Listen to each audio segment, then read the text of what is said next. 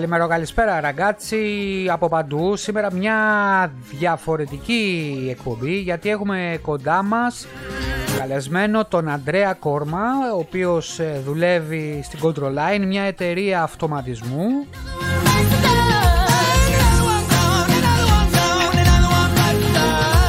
Θα μας πει πώς βρίσκεται, πώς ζει στην Ελλάδα, πώς του ήρθε ο COVID, πώς βλέπει τον πόλεμο στην Ουκρανία. Πολλά πράγματα ενδιαφέροντα τεχνολογικά σήμερα.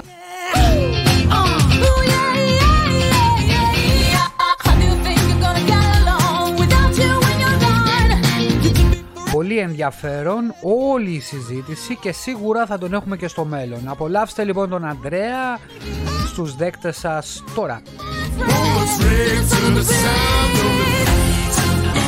Γεια σου Αντρέα, να σου πω την αλήθεια, από τις επαφές που έχω εκεί σε Facebook και τα λοιπά, σε έχω ξεχωρίσει γιατί μου έχεις κάνει σχόλιο για την Amiga, άμα θυμάσαι. Καλησπέρα Τάσο, το θυμάμαι και μου κάνει έκπληξη που το θυμάσαι κι εσύ. Είναι κάτι που μας ενώνει από μικρούς. Αυτό. Να σε ρωτήσω, από Μέγαρα είσαι? Όχι, έχω καταγωγή από Πεσινία. Ήσουνα όμως τα Μέγαρα? Όχι, έχω περάσει αλλά δεν έχω μείνει. Ωραία, δεν θυμάμαι πώς είχαμε κάνει contact τότε στο Facebook, τέλος πάντων, πολλά χρόνια τώρα, έτσι. Θέλω να μου πεις, πώς είναι η ζωή σου στην Ελλάδα με όλα αυτά που γίνονται στον κόσμο? Είσαι σε μια εταιρεία περί αυτοματισμών. Για μίλα μας λίγο γι' αυτό. Ναι, είμαι σε μια εταιρεία τώρα κάποια χρόνια που εγκαθιστά συστήματα αυτομάτου ελέγχου σε μεγάλα και μεσαία κτίρια. Φαντάσου, έχεις έναν υπολογιστή και ελέγχει όλη την εγκατάσταση. Το είδα, ναι. Το είδα αυτό. Μέσα από web server γίνεται όλη η φάση. Οι πληροφορίες είναι τοπικά, local, δηλαδή στην επιχείρηση ή στο σπίτι, ή είναι στο cloud αυτό? Οι πληροφορίες είναι local και διαμοιράζονται μέσω controller σε έναν server, ο οποίος είναι επίσης local συνήθως. Σιγά σιγά βλέπουμε αύξηση βέβαια ενδιαφέροντος να μεταφέρεται αυτή η πληροφορία στο cloud και διασύνδεση με διάφορα πρωτόκολλα για να γίνονται κάποιες ειδικές διεργασίες, ανάλυση, data analysis, projections. Υπάρχουν εταιρείες που είναι σαν συμβουλευτικές που αναλαμβάνουν κτίρια και βγάζουν πορίσματα για τα κτίρια, τα κάνουν πιο πράσινα. Υπάρχει και το κομμάτι του energy βέβαια για το... Αυτό θα σε ρωτήσω, περί εφαρμογής ενεργειακής διαχείρισης. Πόσο σημαντική είναι η διαχείριση της ενέργειας, ειδικά αυτόν τον καιρό που η ενέργεια είναι... Ναι, κάθε μέρα γίνεται πιο σημαντική. Πολλοί οργανισμοί έχουν αρχίσει και ζητάνε να κατασκευάζονται πράσινα κτίρια από την αρχή της κατασκευής τους, από τη μελέτη πριν την κατασκευή. Σε όλο αυτό το κομμάτι, εκτός από το energy metering που μετράμε κάθε κομμάτι, κάθε πίνακα, πόσο ξοδεύει κλπ. Το κτίριο διαιρείται σε εξοπλισμό, σε μονάδες κλιματισμού, σε φωτισμό, σε φορτία που μπορείς να κόψεις ή δεν μπορείς να κόψεις. Σε όλο αυτό το παιχνίδι έχει μπει και το ηλεκτρικό αμάξι, το οποίο είναι ένα μεγάλο κομμάτι, γιατί πλέον τα κτίρια βγαίνουν με φορτιστές ηλεκτρικών αμαξιών, οι οποίοι φορτιστές έχουν μπαταρίες μέσα τους ουσιαστικά, έτσι, φορτίζουν και υπάρχουν πρωτόκολλα τα οποία μπορείς να κάνεις το ανάποδο, δηλαδή μπορείς να χρησιμοποιήσεις το αμάξι και να πάρεις την ενέργεια από το αμάξι για να χρησιμοποιήσεις το κτίριό σου. Γίνονται τρελά πράγματα. Μου τα λες πολύ ωραία, πολύ ρομαντικά. Αλλά θέλω να μου πεις πόσο αυτό είναι εφικτό στην Ελλαδίτσα. Δηλαδή εγώ ας πούμε έχω ένα κεφάλαιο, παράδειγμα λέω έτσι, 200.000 ευρώ. Μπορώ να φτιάξω ένα τέτοιο σπίτι στην Αθήνα? Δηλαδή να έχει αυτοματισμό, να είναι green κτλ. Σε πραγματικές συνθήκες σου μιλάω. Μπορείς να το ζητήσεις. Εμείς έχουμε κάποια έργα σιγά σιγά που... Για την Ελλάδα μιλάμε βέβαια πάντα. Πες την εταιρεία, δεν είναι... διαφήμιση είναι τζάμπα εδώ. Εντάξει, Control Line λέγεται η εταιρεία, ελληνική είναι, και συνεργαζόμαστε με την Schneider και με τη Honeywell. Κάποια κτίρια λοιπόν ήδη έχουν αρχίσει και ζητάνε αυτό το πράγμα, δηλαδή να έχουμε φορτιστές αυτοκινήτων, να έχουμε απόρριψη φορτίου όταν υπάρχει ανάγκη, που προφανώς θα γίνεται κάποια διασύνδεση με ΔΕΗ, με ΔΕΔΙΕ κλπ. Οπότε σιγά σιγά θα γίνεται όλο και θα το βλέπουμε όλο και πιο μπροστά μας, θα γίνεται πιο καθημερινό. Πώς το βλέπεις εσύ σε βάθος χρόνου, δηλαδή σε 5 χρόνια θα γίνει αυτό, του χρόνου, πρέπει να γίνει χτες, ή... γιατί εγώ όπως το βλέπω το κόλπο δεν πάμε και καλά ενεργειακά. Σωστά, είναι κάτι που έχει ξεκινήσει ήδη. και γίνεται, σε μικρή κλίμακα βέβαια αυτή τη στιγμή, αλλά σε λίγα χρόνια σίγουρα οδεύει προς τα εκεί. Όσο σίγουρος είμαι ότι τα ηλεκτρικά αμάξια έχουν ήδη επεκταθεί στην Ελλάδα, θα μου πεις και εσύ στην Ιταλία τι γίνεται. Εδώ είναι πολύ. Υπάρχει το τέτοιο γιατί υπάρχουν οι δομές εδώ. Όχι τώρα, πριν πόλεμο. Ωραία. Οπότε και εδώ, επειδή βλέπουμε, για παράδειγμα, σε μεγάλους αυτοκινητοδρόμους να έχουμε σε στάσεις εκτάκτου ανάγκης κλπ. Βλέπουμε φορτιστές αυτοκινήτων. Εγώ έχω αρχίσει και βλέπω και σε μεγάλα κτίρια corporate φορτιστές αυτοκινήτων. Mm-hmm.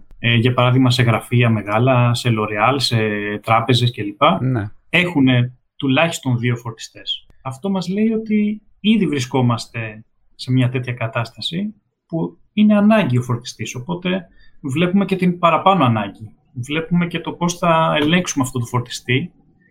Τι άλλο μπορεί να κάνει εκτός από το να φορτίσει το αμάξι. Δηλαδή, παράδειγμα.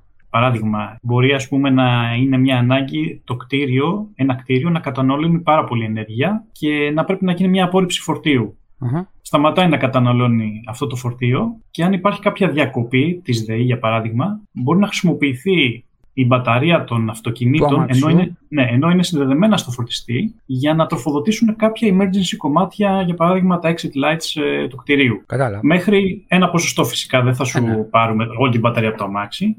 Και υπάρχει και σύστημα το οποίο ανταμείβει το χρήστη του αμαξιού, ας το πούμε έτσι, για αυτή τη μικρή θυσία που έκανε.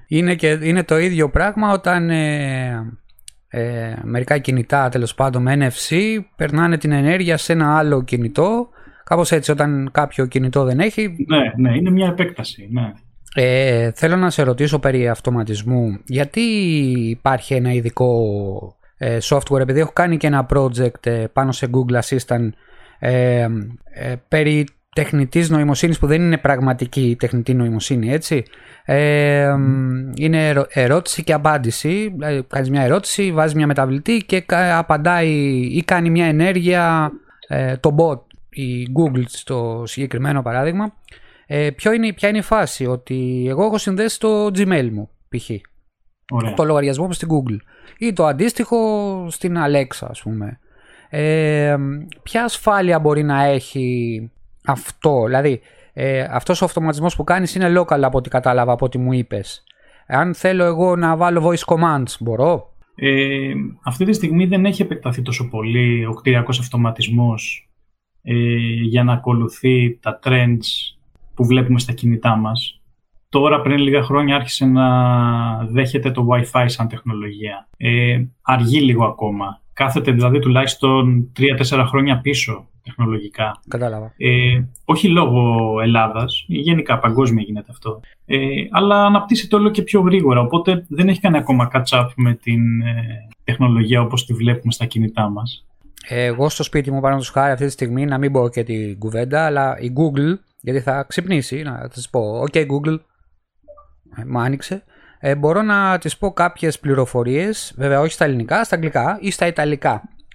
Στην Ελλάδα δεν υπάρχει καν. Δηλαδή δεν υπάρχει καν το voice recognition στα ελληνικά. Επειδή σου λέω, έχω ασχοληθεί με το API της Google, μπορώ να το συνδέσω με οποιοδήποτε σύστημα μου παρέχει να κάνω αυτοματισμού, να το πω έτσι. Αν μου παρέχει το API, η δικιά σου εταιρεία παρέχει API, ώστε εγώ σαν προγραμματιστής να κάνω integrate την Alexa ή την Google. Η δικιά μου εταιρεία, επειδή συνεργάζεται, που βασικά εργάζεται ως διανομέας για άλλες εταιρείες, δεν ασχολείται με το κομμάτι του αμιγώς προγραμματισμού. Δηλαδή, εμείς διανέμουμε το υλικό και προγραμματίζουμε, το ρυθμίζουμε αν θέλεις, αλλά δεν επεμβαίνουμε σε κώδικα, ο οποίος έχει να κάνει με τη λειτουργία του. Αυτό γίνεται κεντρικά προφανώς από τις ίδιες τις εταιρείες, αλλά δεν ξέρω πόσο ανοιχτές είναι στο να κάνουν κάτι τέτοιο. Πιστεύεις, θα γίνω λίγο πιο hardcore τώρα, πιστεύεις ότι ο Έλληνας έχει πραγματικά ανάγκη να φτιάξει ένα σπίτι αυτοματοποιημένο ή την εταιρεία του, να σου το πω και διαφορετικά. Καλά, την εταιρεία του μπορεί να τη φτιάξει, το σπίτι του όμως ένας μέσος Έλληνας μπορεί να ανταπεξέλθει στις οικονομικές απαιτήσεις που έχει μια εταιρεία, όχι μόνο η δικιά σου, γενικά, για να φτιάξει ένα σπίτι αυτοματοποιημένο. Θα σου πω μόνο ότι εχθές που σηκώθηκα, που ήμουν λίγο dizzy τέλος πάντων, και προσπαθούσα Google να ανοίξει τα φώτα, δεν μου έβγαινε να πω ok Google άνοιξε μου τα φώτα, άρχιζα να βρίζω, δηλαδή το πιο απλό ήταν να ανοίξω το διακόπτη με το χέρι μου. Πιστεύεις ότι ο σημερινός Έλληνας έχει αυτά τα φόντα, δηλαδή να μιλάει με ένα ρομπότ τέλος πάντων στο σπίτι του, να του λέει άνοιξε την τηλεόραση, άνοιξε μου τα φώτα, άνοιξε μου τον γκαράζ, φόρτωσε τώρα το Τέσλα, κάνε διάφορα πράγματα, άνοιξε μου την κουζίνα, κλείσει το μετά από 10 λεπτά, τέτοια πράγματα. Πιστεύεις ότι ο σημερινός Έλληνας μπορεί να ανταπεξέλθει? Πιστεύω ότι ο σημερινός Έλληνας δεν το έχει υπόψη ακόμα και ο λόγος είναι ότι δεν το έχει δει και τόσο να γίνεται αυτό έξω. Ξέρω ότι έχει επεκταθεί πιο πολύ αυτή η τεχνολογία στο εξωτερικό. Ο μέσος Έλληνας δεν το χρειάζεται ακόμα. Όταν το δει όμως θα του αρέσει και θα το θέλει. Οικονομικά μπορεί να ανταπεξέλθει? Οικονομικά αυτή τη στιγμή ο μέσος Έλληνας δεν μπορεί να ανταπεξέλθει σε αυτό και είναι ο λόγος που δεν έχουμε όλοι τέτοιους αυτοματισμούς στο σπίτι μας. Περίεργο, ο Μητσοτάκης μιλάει για αναπτύξεις και το ένα και το άλλο που λογικά εκεί πέρα δεν πρέπει να επενδύσεις σε αυτοματισμούς, σε green Σωστά. energy, που είναι όλα αυτά. Ο Μητσοτάκης όμως δεν θα έρθει στο σπίτι μου να μου κάνει αυτό. Ο κάθε Μητσοτάκης εννοώ έτσι. Εννοείται, δεν λέμε κάτι για τον άνθρωπο. Ο Μητσοτάκης θα έρθει σε ένα μεγάλο έργο και θα μας δείξει αυτές τις τεχνολογίες. Θα τις δείξει στον κόσμο όταν μπουν αυτές και κατασταθούν. Μέχρι όμως αυτές τις τεχνολογίες να μπουν στα σπίτια μας μπορεί να πάρει και 10 χρόνια και 15 χρόνια. Στην Ελλάδα θα πάρει 100. Λοιπόν, να φύγουμε από το θέμα του αυτοματισμού. Ξέρω ότι ασχολείσαι με NFT. Μίλησέ μας λίγο με απλά λόγια όσο μπορείς το τι είναι το NFT. Ναι. Το NFT είναι μια ψηφιακή απόδειξη. Είναι μια απόδειξη ότι έχεις στην κατοχή σου κάτι, ότι έχεις αγοράσει κάτι. Αυτή η απόδειξη είναι γραμμένη, είναι κωδικοποιημένη, είναι encrypted όπως λέμε. Μπορείς να την αγοράσεις, μπορείς να την πουλήσεις αυτή την απόδειξη, μπορείς να κάνεις ό,τι θέλεις. Πες μου ένα παράδειγμα. Για παράδειγμα, έχω εγώ στην κατοχή μου τη Μόνα Λίζα, τον πίνακα, mm-hmm. Και βγάζω ένα NFT μέσω κώδικα, η οποία είναι ψηφιακή απόδειξη ότι έχω τη Μόνα Λίζα. Έχω την original Μόνα Λίζα. Τώρα, αυτή η απόδειξη δεν μπορεί να μεταφερθεί, δεν μπορείς εσύ να την αντιγράψεις από μένα. Μπορώ να σου τη δώσω, μπορώ να σου τη μεταφέρω και να τη χάσω εγώ. Μπορώ να σου την πουλήσω, μπορείς εσύ να την πουλήσεις πάλι. Εγώ πώς θα την κάνω display τη Μόνα Λίζα? Θα τη δω μόνο στο PC μου και αυτός που έρχεται στο PC μου θα βλέπει τη Μόνα Λίζα μόνο από εμένα? Πώς δουλεύει αυτό ακριβώς? Δηλαδή σε τι μπορώ να το χρησιμοποιήσω? Σε μια εικόνα, σε ένα βίντεο? Εγώ ξέρω τι είναι, αλλά θέλω να το πούμε σε πρακτικό επίπεδο. Πού μπορεί να χρησιμοποιηθεί αυτό? Δεν μπορείς να το χρησιμοποιήσεις και πολύ. Μπορείς να το δείξεις ότι το έχεις, ας πούμε, σαν display, ότι κοίτα, έχω αυτό, να το και το NFT που το αποδεικνύει. Αλλά δεν σημαίνει ότι το έχεις. Δηλαδή, μπορείς να βάλεις φωτιά στη Μόνα Λίζα, να την κάψεις, να γίνεις τάχτη και εσύ να δείχνεις την απόδειξη. Ότι να, την έχω, την είχα. Και την έκαψα. Οτιδήποτε. Θα σε ρωτήσω, είναι η έκτη ερώτηση, αλλά εγώ θα την κάνω τώρα. Είχες ποτέ εμπειρία virtual reality? Όχι. Δεν έχει τύχει. Δεν έχεις φορέσει καν μάσκα. Θα σου πω εγώ. Γιατί που... Να σου πω. Είχα παίξει ένα παιχνίδι, δεν ξέρω αν μετράει. Για πες. Είχα παίξει ένα παιχνίδι σε ένα φίλο που ήμασταν virtual, ας πούμε. Mm-hmm. Με ποια συσκευή? Oculus. Με το PlayStation 4. Οκ. Τη μάσκα του 1. Γιατί τώρα έχει βγει η 2, γι' αυτό σου λέω. Ναι, την πρώτη, ναι. Να γυρίσω στο θέμα του NFT. Το NFT μπορεί να χρησιμοποιηθεί σαν display σε μια μοναδική μάσκα. Δεν ξέρω, ψάξε να βρεις για το Meta Quest, θα σου πω και μετά την εκπομπή. Γιατί άμα θα ασχοληθείς, μάλλον θα δεις πολλά πράγματα εκεί πέρα και περί αυτοματισμού. Θα σε βοηθήσει, θα σου πω. Το NFT, όταν παίρνεις ένα NFT με blockchain ή crypto κωδικοποίηση, μπορείς να πάρεις μια εικόνα την οποία μπορείς να καλέσεις κάποιον στο virtual home σου και να δει αυτή την εικόνα μόνο στο δικό σου περιβάλλον. Δεν θα είναι public πουθενά, δεν θα μπορεί κάποιος να τη δει. Και εκεί πέρα είναι αυτή τη στιγμή που υπάρχει όλο αυτό που κάνει ο Μάρκο Ζούκεμπεργκ, θα το ακούσεις και στο επόμενο podcast. Έχει δώσει το power της Meta, όλης της εταιρείας του τέλος πάντων, το 50%, όχι όλη την power, το 50% ή τι 17.000 υπάλληλοι δουλεύουν μόνο στο Metaverse. Και δεν ξέρω πώς έχουν στο μυαλό τους κάποιοι τι είναι το Metaverse, αλλά έτσι όπως το οραματίζεται ο Zuckerberg, θα είναι ένα σύστημα crypto στην ουσία με NFT, το οποίο εσύ θα μπορείς να αγοράσεις ένα εικονικό οικόπεδο. Σωστά. Το οποίο εκεί πέρα θα μπορείς να χτίσεις με άλλα NFT. Δηλαδή αγοράζεις ένα NFT, του οικοπέδου, ένα άλλο τη Μόνα Λίζα που είπες εσύ, και σιγά σιγά φτιάχνεις το σπίτι σου. Και όλα αυτά αποκτούν money. Τώρα credit θα είναι, δολάρια θα είναι, euro θα είναι, δεν ξέρουμε. Αυτό δεν το κάνει ο Zuckerberg και θα το έκανα. Έχουν μπει μέσα εταιρείες Sony, Warner Brothers, Tesla, Nike και τέτοιες εταιρείες. Και η καθεμία χτίζει το κτίριο της. Δεν κατάλαβες, έχουν αγοράσει από τώρα τα virtual χωράφια. Βέβαια, σε όποια έχω μπει εγώ είναι ένα τίποτα, ένα χωράφι. Όταν σου λέω χωράφι, εννοώ κανονικό χωράφι, γρασίδι. Ναι. Το οποίο αυτό θεωρείται ότι είναι όπως το 2000, αν αγόραζες κάποιο domain, ας αγόραζες 100 domain ας πούμε, και είχες πάρει το in.gr, αν είχες πάρει το newsit.gr, το facebook.gr, τώρα θα είσαι εκατομμυριούχος. Τότε το 2000 που δεν παίρνανε τα domain. Έτσι και τώρα αρχίζουν και αγοράζουν NFT, οικόπεδα δηλαδή virtual, που στο μέλλον θα μπαίνεις με τη μάσκα σου. Η μάσκα δεν θα είναι αυτό που είναι τώρα. Θα το δεις, θα σου στείλω link με το Meta Quest να δεις τι είναι. Αλλά στην ουσία μπαίνεις σε ένα κόσμο, πραγματικό κόσμο, έτσι, με πραγματικούς ανθρώπους, με πραγματικές συνθήκες. Και αυτό μάλλον θα είναι και το καλό ή το κακό της ανθρωπότητας. Γιατί άμα σου θυμίζω το 2000 σου μίλαγε για το Facebook και ότι το Facebook και το Twitter θα έλεγχαν τον κόσμο μέσω των σχολείων και των διάφορων απόψεων που υπάρχουν, θα με έπαιρνες για τρελό. Αλλά έτσι είναι απρόβλεπτη η τεχνολογία, βέβαια. Αυτό ακριβώς. Γι' αυτό και σε ρώτησα αν έχεις εμπειρία VR. Είναι πάρα πολύ στην Ελλάδα που δεν έχουν αυτή την εμπειρία. Να μου πεις, εντάξει, η Ιταλία έχει ανθρώπους που ασχολούνται πολύ με την τεχνολογία και ειδικά πάνω στο VR, έτσι. Δηλαδή, σου λέω μόνο ένα παράδειγμα ότι πολλά μουσεία στη Βενετία είναι πλήρως σε VR, έτσι. Δηλαδή, μπαίνεις μέσα, ενώ φοράς τη μάσκα στο δωμάτιό σου και μπαίνεις μέσα κανονικά σε μουσείο της Βενετίας. Εικονική ξενάγηση. Ακριβώς. Και τώρα με την πανδημία έγινε και ακόμα, φούντωσε. Ήταν και ο χρόνος πανδημίας. Virtual reality που συμπέσανε και έγινε ένα μεγάλο μπαμ. Πολλοί όταν τους το λέω στην Ελλάδα μου λένε άντε ρε, αυτά είναι μετά από 100 χρόνια και το ένα και το άλλο. Αυτά είναι τώρα που μιλάμε αυτή τη στιγμή και ειδικά έχει δώσει έμφαση στην Αμερική ο Zuckerberg. Παραδείγματος χάρη έχει το Horizon Worlds όπως το λέει, που μπαίνεις σε μια πλάζα στην αρχή και μετά αρχίζεις και βλέπεις σινεμά κτλ. Ήδη μπορώ να σου πω ότι εγώ μπορώ να δω σε IMAX οθόνη κανονικά ένα έργο ή 3D ταινία, πραγματικό 3D όμως, όχι τέτοιο, ή VR ταινία. Δηλαδή 180 μοίρες ή 360 μοίρες και 3D.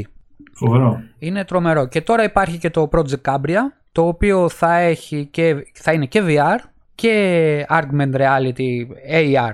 Δηλαδή θα... Ναι, η επαυξημένη που λέμε. Δεν ξέρω αν είδες πρόσφατα στο Google I.O. το 2022 της Google, δηλαδή το event, που παρουσίασε κάποια γυαλιά κανονικά από αυτά που φοράμε, το οποίο μιλάει ο άλλος και του μεταφράζει ασπρόμαυρο ή πράσινο μονοχρώμα, του μεταφράζει real time μπροστά του τι λέει ο άλλος που είναι Ιταλός ας πούμε. Εμένα θα με βόλευε πάρα πολύ αυτό, γιατί δεν καταλαβαίνω τίποτα από αυτά που μιλάνε εδώ οι Βενετσιάνοι, ή άμα έρθει κάποιος νότιος δεν καταλαβαίνω τι λένε. Θα είναι τρομερό. Αυτό θα πολύ ωραία εφαρμογή, πολύ ωραία. Αυτό θα γίνει το 2023. Μπαίνει και στο παιχνίδι η Apple με το δικό της headset και όλα αυτά, δηλαδή θα καταργήσουν το desktop PC και το laptop και θα περάσουν όλα σε γυαλιά. Τώρα υπάρχουν κάποια προβλήματα στο θέμα ότι ο επεξεργαστής δεν μπορεί να μπει στα γυαλιά που φοράς παραδείγματος χάρη τώρα. Έτσι είναι πολύ βαρύς, γι' αυτό και η μάσκα που θα σου δείξω μετά είναι λίγο γκώδης, σχετικά βέβαια. Έτσι άρχισαν όλα και ο πρώτος υπολογιστής ήταν σαν ένα δωμάτιο. Αυτό ακριβώς. Δεν ξέρω αν είδες για τον καινούριο Snapdragon, τον επεξεργαστή. Δεν είδα, όχι. Αυτός έχει όσο τον ήχη σου. Θα μπει στη μάσκα της Apple, μάλλον από ό,τι λένε, το οποίο θα μπει σε μια συσκευή που θα το έχεις στην τσέπη σου και θα κάνει broadcasting στην ουσία στο φακό στα γυαλιά σου με 6G δίκτυο, ενώ WiFi όχι... Ναι, το WiFi 6 που λέμε. Ναι. Με latency, με καθυστέρηση 0. Συνεπώς ό,τι γίνεται, τάκ κατευθείαν στο μάτι σου. Είναι τρομερό, είναι τρομερό. Και να φύγουμε τώρα από αυτό το τεχνολογικό. Καταρχήν είσαι οπαδός της Alexa ή της Google. Είμαι του Android. Οπότε θα πω Google. Άρα δεν θα σε ρωτήσω στην 8η ερώτηση που θέλω Apple ή Google, αλλά θέλω να μου πεις για τους ακροατές περισσότερο γιατί Google, δικός μου είσαι, αλλά θέλω να μου πεις τη διαφορά της Apple με την Google, γιατί Google και όχι Apple. Είναι κάτι που το δοκίμασα αρχικά το 2003 που πήρα το πρώτο μου κινητό Google, το οποίο μου άρεσε πάρα πολύ. Ήταν στην τιμή που ήθελα. Ήταν κάτι το οποίο φαινόταν έτσι ανοιχτό και πιο προσιτό από το μέσο κόσμο σε σχέση με την Apple, που ήταν έτσι πιο κλειστή, πιο old style, ας πούμε. Mm-hmm. Και είναι πιο εύκολη η αλληλεπίδρασή της με το υπόλοιπο περιβάλλον, υπολογιστές, ας πούμε. Θα σου έλεγε κάποιος ότι η Apple είναι ακόμα είναι για παιδάκια, τέλος πάντων, για αυτούς που είναι τόσο εύκολο, που είναι πιο προσιτός σε ανθρώπους που δεν ξέρουν από τεχνολογία. Το έχω ακούσει και δεν είμαι αρνητικός σε αυτό. Κανένα πρόβλημα. Αλλά είναι απρόσιτος στους ανθρώπους που πληρώνονται ένα κανονικό μισθό, ας πούμε. Εγώ θα περίμενα να μου πεις γιατί στο Android μπορεί να το ρουτάρεις, ενώ την Apple όχι. Αυτό πριν από 5-6 χρόνια θα στο έλεγα. Τώρα δεν ξέρω αν υπάρχει τόσο μεγάλος λόγος να το ρουτάρεις. Σωστά, σωστά, όντως αυτό ισχύει.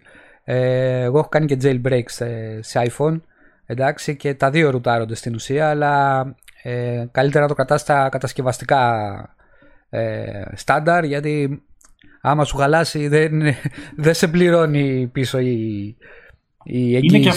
Είναι και αυτό ένα κομμάτι, ότι το after sales της Apple είναι λίγο κακό. Πολύ δηλαδή κακό. Έχω δει βιντεάκια στο YouTube που χαλάει, ας πούμε, ένας υπολογιστής Apple, χαλάει μια χαζίβλαβη εντελώς, μια πάρα πολύ απλή, και στο service ανοίγουν τον υπολογιστή και επειδή έχει κάποια αισθητηριάκια για υγρασία του λένε ότι βράχει και ο υπολογιστής, άρα αλλάζω όλη τη motherboard. Το οποίο είναι, για μένα είναι λάθος πώληση.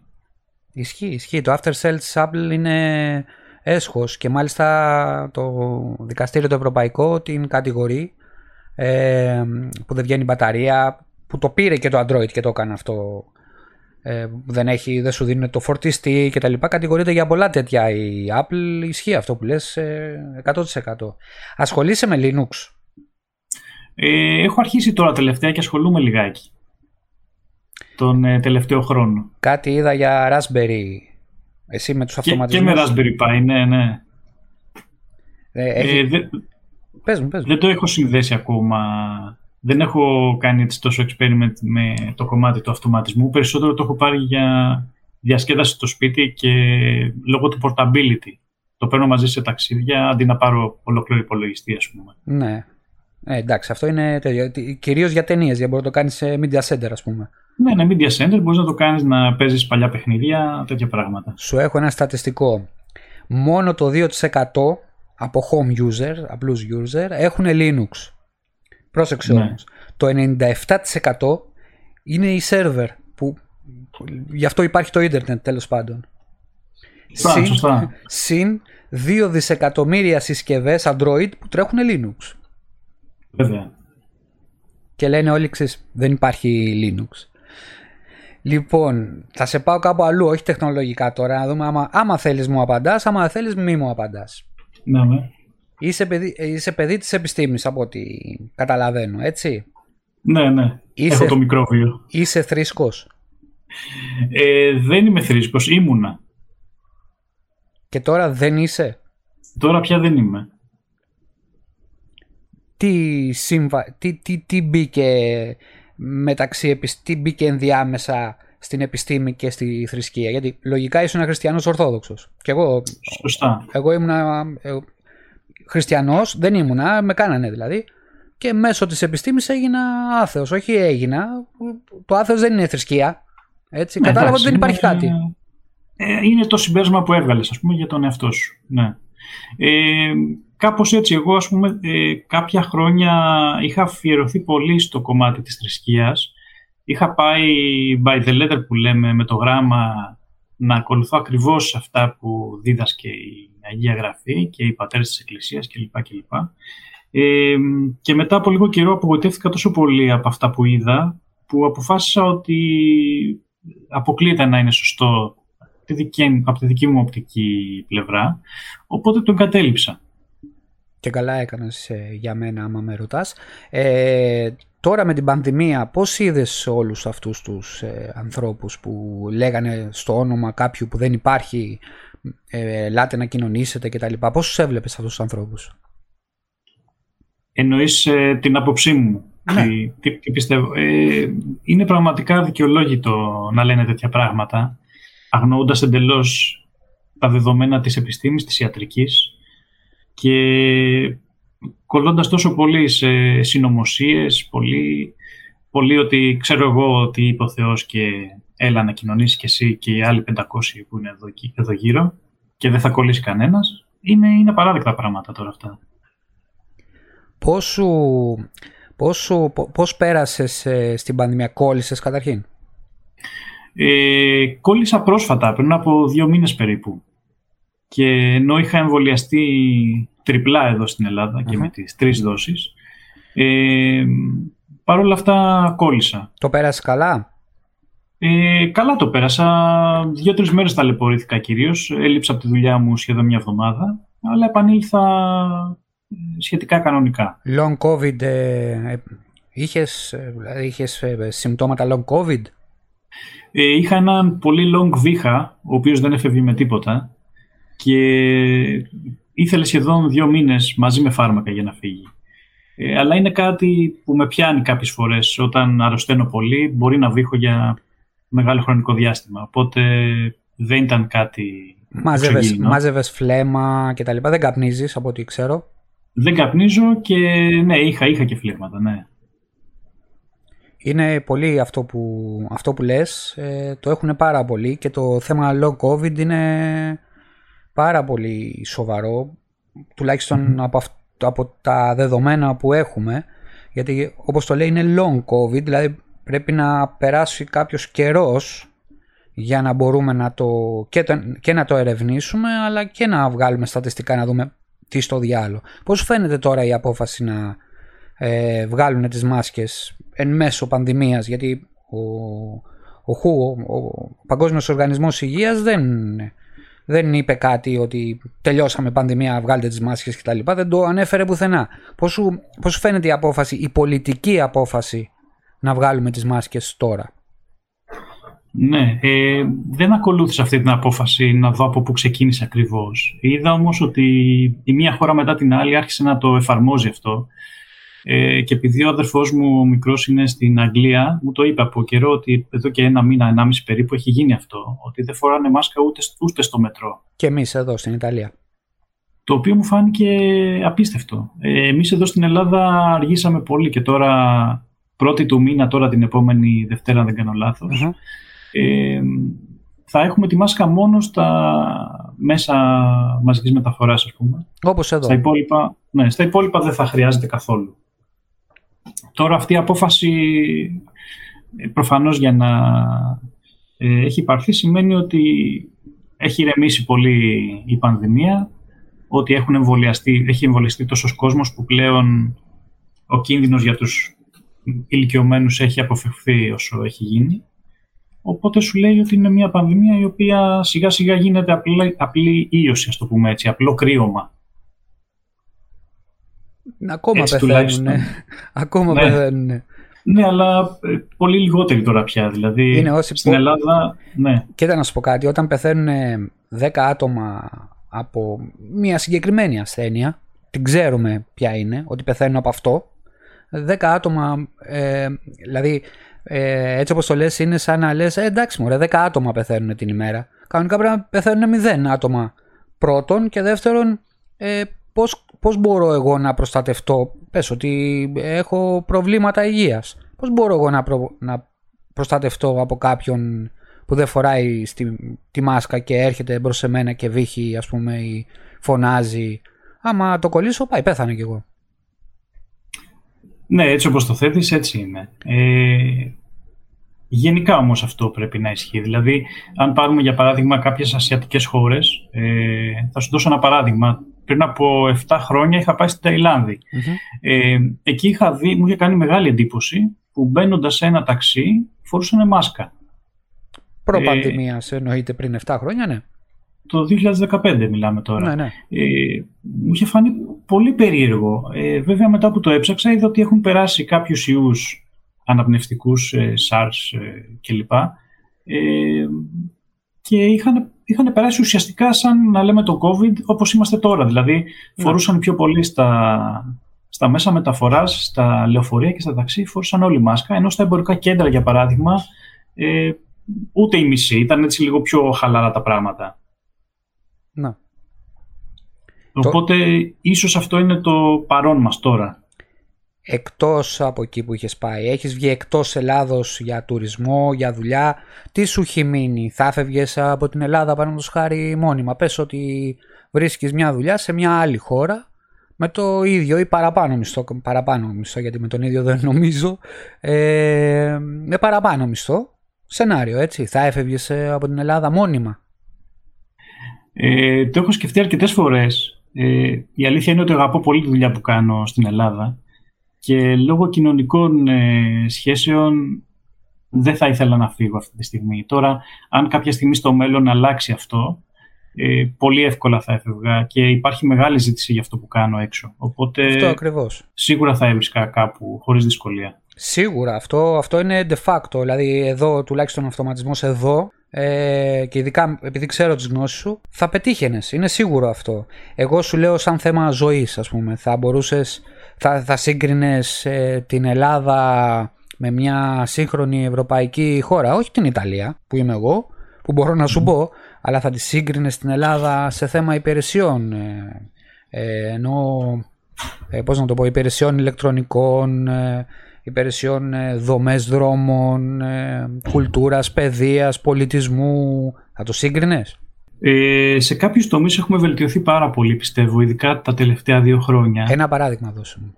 Ναι, για παράδειγμα μπορείς να κάνεις εξουσιοδότηση πλέον χωρίς να πας πουθενά από το σπίτι σου, το οποίο έχει λύσει τα χέρια σε πάρα πολύ κόσμο αυτή τη στιγμή. Έχουν γίνει τέτοιες διευκολύνσεις. Εγώ θα σου πω κάτι. Αυτό δεν ισχύει. Περίμενε. Αυτό από πότε ισχύει? Γιατί εγώ έφυγα από την Ιταλία, ήρθα στην Ελλάδα να κάνω εξοδότηση στην αδερφή μου. Νομίζω είναι το τελευταίο τρίμηνο, αν δεν κάνω λάθος. Α, οκ. Γιατί έχω να έρθω 3 χρόνια στην Ελλάδα. Οκ. Ναι, ναι, έχει γίνει τώρα τελευταία. Καλά που το είπες. Να το θυμάσαι την άλλη φορά που θα έρθεις. Όχι τίποτα άλλο. Το πιο κοντινό ήταν να πάω στη Ρώμη για να μου κάνει εξοδότηση στο προξενείο της Ελλάδος. Έτσι. Ναι, ναι, τώρα πια γίνεται online. Θα το ψάξω. Οπότε, για να απαντήσω στην ερώτησή σου, σε κάποιους τομείς η Ελλάδα συγκρίνεται με τις υπόλοιπες χώρες, τις ευρωπαϊκές, αλλά πιστεύω ότι έχει ενδιαφέρον να ζήσεις στο εξωτερικό, αν σου αρέσει το lifestyle κυρίως και μπορείς να το υποστηρίξεις. Αντίστροφα μου τα λες εσύ. Οι περισσότεροι λένε το αντίθετο, ότι έρχεσαι Μύκονο, Σαντορίνη, το καλοκαίρι ας πούμε να έχεις το lifestyle σου έξω και μετά να ξαναγυρίσεις στη χώρα που δουλεύεις, Έλληνας, γάρ. Okay. Εσύ μου το λες αντίστροφα. Βέβαια, μα πιο πολύ χρόνο περνάς το χειμώνα παρά το καλοκαίρι. Στο ξαναλέω, αντίστροφα μου τα λες. Σου φαίνονται στην Ελλάδα όλα οκ, ας πούμε, σε επίπεδο πολιτικής, σε επίπεδο να περάσεις το δρόμο, δηλαδή σαν πεζός εννοώ, και να μην σε σκοτώσουνε. Τα βλέπεις, ας πούμε, ξέρω εγώ, σημερινή δήλωση του Μητσοτάκη ότι όλα είναι καλά, ότι υπάρχει ανάπτυξη κτλ. Ενώ εγώ δεν βλέπω πουθενά ανάπτυξη και πίστεψέ με, μιλάω με σωστούς επιχειρηματίες τέλος πάντων, εντάξει, και ανάπτυξη δεν βλέπω. Ναι, η ανάπτυξη έρχεται αργά, σίγουρα. Δεν με ανησυχεί όμως το να βγω έξω στον δρόμο και να περπατήσω σίγουρα. Περπατάω κάθε μέρα. Δεν σε ανησυχεί το πρωί? Το βράδυ? Εξαρτάται πόσο βράδυ και ποια περιοχή. Π.χ. στα Μέγαρα, εντάξει, δεν ξέρεις εσύ από Μέγαρα, αλλά άμα βγεις στα Μέγαρα μπορεί να σε σκοτώσουν στις 11 η ώρα το βράδυ. Βασικά τα περιπολικά, από ό,τι ξέρω εγώ, στα Μέγαρα δεν έχουν βενζίνα για να κάνουν περιπολίες, δεν έχουν λάστιχα. Μάλιστα. Εντάξει, αυτό δεν το είχα υπόψη. Όπως και σε πολλά άλλα πράγματα στην αστυνόμευση. Εγώ θα σου πω εδώ πέρα ότι οι καραμπινιέροι έχουν Λαμποργίνι και προχωράνε πάνω κάτω. Δεν σου κάνω πλάκα. Λαμποργίνι, κανονική Λαμποργίνι. Γι' αυτό σου λέω, μάλλον θέλω να μου πεις, δηλαδή, πού έχεις πάει εκτός από την Σιγκαπούρη? Εκτός από Σιγκαπούρη, Ταϊλάνδη, έχω πάει Αγγλία, έχω πάει Γερμανία. Πώς ήταν η ζωή στην Αγγλία? Πού έχεις πάει στην Αγγλία? Σε ποια πόλη? Αγγλία ήμουν στο Λονδίνο, στο κέντρο. Μικρός βέβαια, αλλά το είχα δει αρκετά. Έζησες κάπου στο εξωτερικό πολύ, δηλαδή εννοώ ένα μήνα, 2 μήνες? Πολύ δεν έχω ζήσει, όχι. Γι' αυτό τα λες αυτά που λες. Γι' αυτό σου λέω ότι αν ζήσεις, και σου λέω αυτό είναι το επόμενο.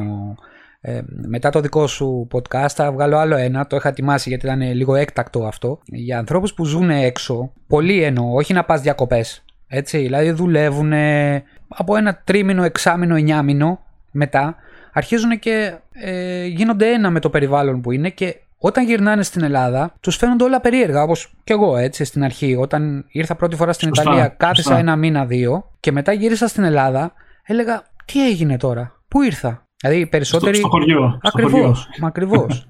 Και είναι πολλά τα πράγματα τα οποία δεν μπορούμε τώρα βέβαια σε μια εκπομπή να τα πούμε, αλλά είναι πολλά τα πράγματα που αλλάζουν στο εξωτερικό και θεωρούνται αυτονόητα εδώ, mm-hmm. ενώ στην Ελλάδα δεν μπορούν να εφαρμοστούν καν. Ένα παράδειγμα, το λέω συνέχεια, είναι τη διάβαση των πεζών. Σωστά. Σωστά. Είναι αυτονόητο εδώ. Τον βλέπεις τον άλλον έρχεται, ξέρω εγώ, με 1000 ας πούμε και πατάει φρένο 500 μέτρα πριν και τον κοιτάω με την έννοια ότι ακόμα δεν μου έχει φύγει αυτό, φαντάσου, έτσι. Άντε παίρνα, εγώ που είμαι πεζός, και μου λέει τι λες τρόντζο, βάει, προχώρα. Εννοείται ο πεζός έχει προτεραιότητα, όχι, δεν είναι μόνο θέμα, είναι θέμα νόμου, έτσι, δηλαδή το λέει ο κώδικας οδικής κυκλοφορίας, ο πεζός έχει πάντα προτεραιότητα σε οτιδήποτε. Εδώ στην Ελλάδα ισχύει μόνο στα αεροδρόμια, δυστυχώς. Δεν το έχουμε μάθει. Α, καταλαβαίνεις. Δηλαδή και άλλα πράγματα. Παραδείγματος χάρη, μιλάνε για την Αθήνα. Εσύ ζεις στην Αθήνα, έτσι. Σωστά. Σκέψου μια πόλη σαν την Αθήνα, όπως είναι εδώ η Πάντοβα, που έχει αριστερά και δεξιά του δρόμου και ποδηλατόδρομο και πεζόδρομο. Αριστερά και δεξιά του δρόμου. Πρόσεξε. Παντού. Όταν σου λέω παντού, παντού. Σαν την Ολλανδία, ας πούμε. Ναι. Ναι. Καλά, η Ολλανδία. Και... λόγω γεωγραφικής θέσης, εντάξει, ήταν πολύ δύσκολο να το κάνουν αυτό. Εντάξει, βασικά δεν προχωρά, πηγαίνεις με ποδήλατο, όπως και εγώ. Πηγαίνω με ποδήλατο παντού. Ναι, είναι flat το γενικά η χώρα. Είναι γενικά flat. Ναι, σε ανηφόρα δεν μπορεί να πας τόσο εύκολα με ποδήλατο. Αλλά θέλω να σου πω, υπάρχουν οι δομές εδώ, όχι τώρα. Πρόσεξε, δεν είναι τώρα, είναι 40-50 χρόνια. Ενώ στην Ελλάδα. Αυτό που μου έκανε εντύπωση πριν 4-5 χρόνια, αυτό που έκανε ο Μπακογιάννης με πώς λεγότανε. Που έφτιαξε μια οδό και το ονόμασε πιλωτικό κιόλας, να δει πώς θα πάει, ας πούμε, που ήταν ένας πεζόδρομος στην ουσία, με κάποιες γλάστρες. Α, ο μεγάλος περίπατος που έγινε. Που έγινε, δεν έγινε περίπατος τελικά. Έφυγε. Δηλαδή το έκανε πιλωτικά. Τι εννοείς πιλωτικά? Ήταν ένα αποτυχημένο σχέδιο το συγκεκριμένο. Δεν βοήθησε κάπου. Ταλαιπώρησε μόνο. Αυτό ακριβώς. Δηλαδή δεν υπάρχουν οι δομές, δεν υπάρχουν οι άνθρωποι να κάνουν μελέτη σοβαρή για να μερικούς δρόμους να τους κάνουν με ποδηλατόδρομους, με πεζόδρομους κτλ. Είναι πολύ περίεργο, μου φαίνεται πάρα πολύ περίεργο. Δηλαδή και αυτή η Lambda Development, τέλος πάντων, να φτιάξει αυτό το ελληνικό με τα εμπορικά κτλ. Μιλάμε για το θυμάμαι. Το φτιάχνουμε. Ναι, πριν 10 χρόνια. το έχουμε αναλάβει. Ένα κομμάτι του εννοώ. Ναι. Δηλαδή θέλω να πω ότι μάλλον δεν υπάρχει λύση για αυτή τη χώρα, τέλος πάντων. Δεν ξέρω, μπορεί να είμαι ματαιόδοξος. Δεν ξέρω, άμα με ακούς ματαιόδοξος, πες Τάσο, είσαι πολύ ματαιόδοξος. Είσαι λίγο, εντάξει. Εγώ σκέφτομαι και το κομμάτι ότι, ρε παιδί μου, η Ελλάδα έχει πολλά βουνά, έχει δύσκολους δρόμους, είναι πολύ πιο ακριβή οι δρόμοι στην Ελλάδα, οπότε βασικά έργα αργούν πάρα πολύ να γίνουν. Ναι. Προφανώς υπάρχουν πολλοί λόγοι γι' αυτό. Δεν είναι μόνο λόγοι χρηματοδότησης, είναι λόγοι σχεδιασμού, λόγοι του επίπεδου που είναι χάλια. Υπάρχουν προβλήματα με ανθρώπους που έχουν κτίρια κοντά και δεν τα πουλάνε, δεν τα δίνουν κλπ. Υπάρχουν διάφορα τέτοια θέματα. Σε αυτό έχεις δίκιο. Θέλω να μου πεις λίγο για το πόλεμο της Ουκρανίας, πώς σου φαίνεται, τι προβλέπεις να γίνει μετά και σε ενεργειακό επίπεδο, γενικά πάμε για 3ο παγκόσμιο, τι λες? Ελπίζω όχι. Η αλήθεια είναι ότι την ημέρα που είδα για τον πόλεμο, ενώ το παρακολουθούσα γενικά το θέμα, μου είχε φανεί απίστευτο, είχα μείνει κόκαλο, το είχα δει στη δουλειά μου το πρωί και δεν μπορούσα να αντιδράσω, ήταν απίστευτο. ελπίζω πραγματικά να μην γίνει, να ηρεμήσουν τα πνεύματα σιγά σιγά και κάπως να χαλαρώσει όλη η κατάσταση. Τι προβλέπεις για ενέργεια κτλ.? Για ενέργεια πιστεύω θα στραφούν όλοι στο πιο εύκολα διαθέσιμο προϊόν και στις ανανεώσιμες πηγές ενέργειας όσο γίνεται. Θα έχουμε σίγουρα νέα έργα σε αυτόν τον τομέα. Ήδη έχουμε εμείς.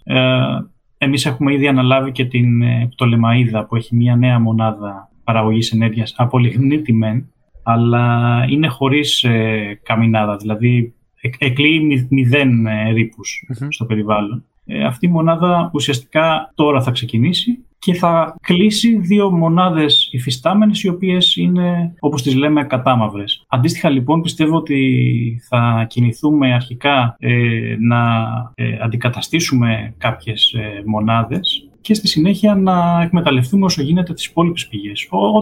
Ό,τι βρούμε. Δηλαδή θα στραφούν, σε αυτό μου αρέσει που φαίνεται όλη η Ευρώπη σχεδόν ενωμένη σε αυτή την απόφαση. Δεν έχουμε τουλάχιστον μεταξύ μας διαμάχες τέτοιες. Οπότε σίγουρα θα καταφέρουμε κάτι καλό. Έρχονται άλλες όμως δυνάμεις από πίσω, όπως είναι η Τουρκία, όπως είναι η Κίνα, οι οποίοι έχουν αγοράσει πολλά fans από την ευρωπαϊκή πίτα, να το πω έτσι, και καθυστερούν αυτά τα πράγματα. Θέλω να μου πεις πώς βλέπεις την τεχνολογία της Κίνας, θα σου πω κι εγώ, σε σχέση με την ευρωπαϊκή ή την αμερικάνικη, σε θέματα και ενέργειας και τεχνολογίας. Είναι αρκετά μπροστά η Κίνα σε αυτά. Δεν πιστεύω ότι υστερεί σε σχέση με τις άλλες χώρες. Θαυμάζω πραγματικά τους τεχνίτες της Κίνας. Έχει φοβερούς μάστορες. Μπορεί ποιοτικά να έχει κάποια η μεγάλη της οικονομία να είναι για μας να φαντάζει έτσι απλή και πρόχειρη, αλλά έχει να κάνει με τον όγκο που εξάγει, ενώ τα πολύ ποιοτικά πράγματα που βγάζει, τα κρατάει προφανώς για αυτήν, είναι υψηλού επίπεδου. Και αυτό το βλέπουμε από τα κινητά, ας πούμε, που ενώ στην αρχή λες κινέζικο κινητό, για πλάκα. Και μετά εμφανίστηκε η Huawei που έχει βγάλει πολύ όμορφα κινητά. Μετά ακολούθησαν και άλλες εταιρείες του ίδιου στυλ. Η φάση... Xiaomi, για παράδειγμα. Xiaomi, ναι, ακριβώς. Κάπου διάβαζα, έτσι είναι. Η Κίνα έχει αγοράσει όλο το χρέος της Αμερικής. Το ξέρεις αυτό. Και σε μια ερώτηση που είχαν κάνει στο πρωθυπουργό της Κίνας, τέλος πάντων, είπε: εμείς δεν χρειάζεται να κάνουμε πόλεμο με την Αμερική. Την έχουμε ήδη αγοράσει. Τολμηρή, έτσι. Ναι. Δεν είναι τολμηρή, είναι η πραγματικότητα. Και άμα δεις, δεν κουνιέται και πάρα πολύ η Αμερική σε δηλώσεις της Κίνας. Γιατί μπορεί, όπως είδες, π.χ. με τον Πούτιν που κλείνει την κάνουλα, ήδη η Ουγγαρία έχει πρόβλημα, έτσι. Από χτες είναι σε έκτακτη ανάγκη ενεργειακά. Δεν ξέρω αν το διάβασες. Κλείνει τη στρόφιγγα ο Πούτιν, σταματάει το υγραέριο, τον γκάζ. Και καλή τύχη. Σκέψου να κάνει κάτι αντίστοιχο η Κίνα σε ό,τι αφορά τις μεταφορές. Εγώ δεν σου λέω σε πολύπλοκα πράγματα. Το Xiaomi τι να το κάνεις. Παίρνεις κάτι ελληνικό, θα φτιάξουμε κάτι ελληνικό. Λέμε τώρα.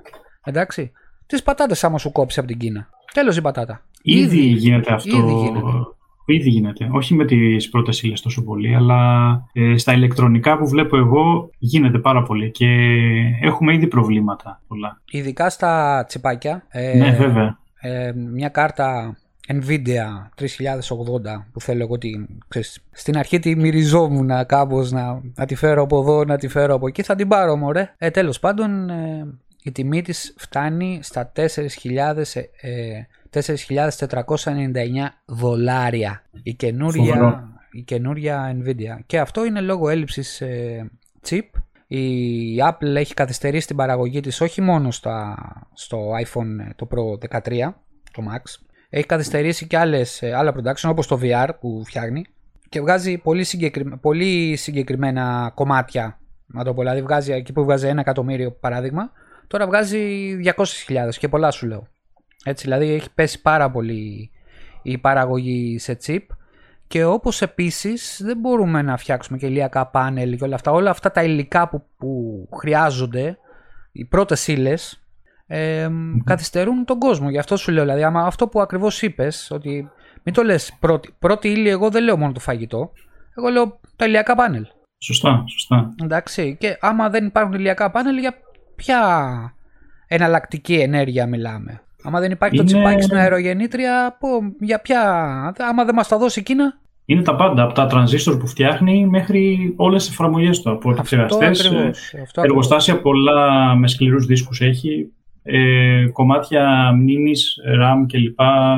Που χρησιμοποιούνται σε κινητά, τα πάντα, τα πάντα. Αυτό ακριβώς, Αντρέα. Λοιπόν, για τέλος, θέλω να μας πεις καταρχήν τι έχεις να πεις σε εμάς τους ξενιτεμένους, να γυρίσουμε στην Ελλάδα. Θα πω, κάντε ό,τι λέει η καρδιά σας, εμείς εδώ είμαστε πάντα, εννοείται σας αγαπάμε, θέλουμε να σας βλέπουμε, μας αρέσετε, ελάτε όποτε θέλετε να μοιραστούμε ιστορίες, να λέμε. Και μετά να ξαναφύγετε, λέει. Και να μείνετε αν θέλετε, κανένα πρόβλημα. Πες μου μια σειρά που βλέπεις τώρα ή μια σειρά, τηλεοπτική εννοώ, από Netflix, από όπου γουστάρεις, που βλέπεις τώρα. Να προτείνεις δηλαδή στους ακροατές. Ναι, δεν βλέπω κάτι στην τηλεόραση. Όχι τηλεόραση. Ναι, στο Netflix βλέπω το The Witcher, το γητευτή.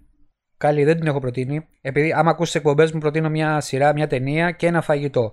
Θέλω να μου πεις τώρα την ταινία. Η ταινία είναι μία που είχα δει πρόσφατα, που είναι τρόμου μεν, αλλά μου άρεσε πολύ η σύνδεση με το παλιό old style κομμάτι, retro των 80s, η οποία λέγεται Choose or Die, διάλεξε ή πέθανε. Δεν την έχω ακουστά, θα την ψάξω και θα τη δω.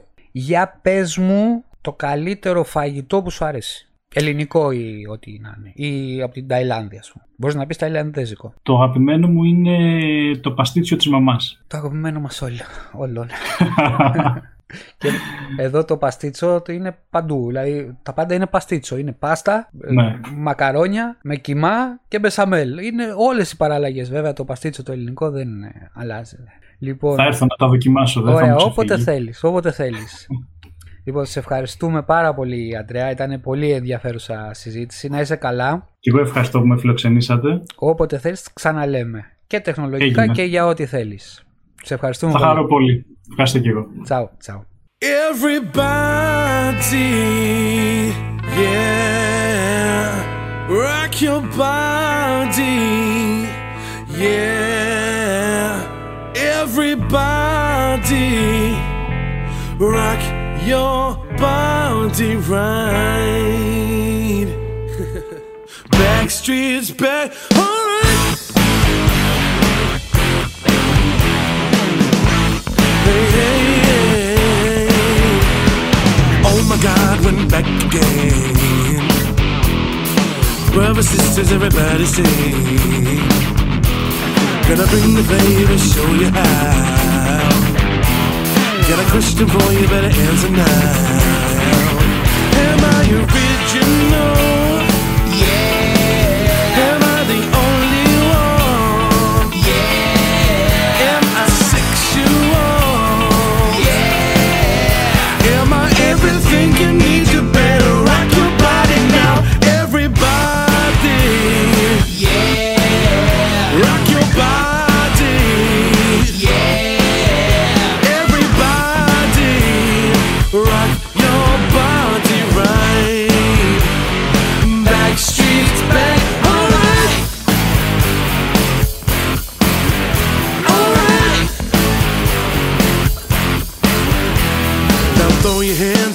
In the air, wave them round like you just don't care. If you want the party, let me hear you, yeah. Cause we got it going on again. Am I original?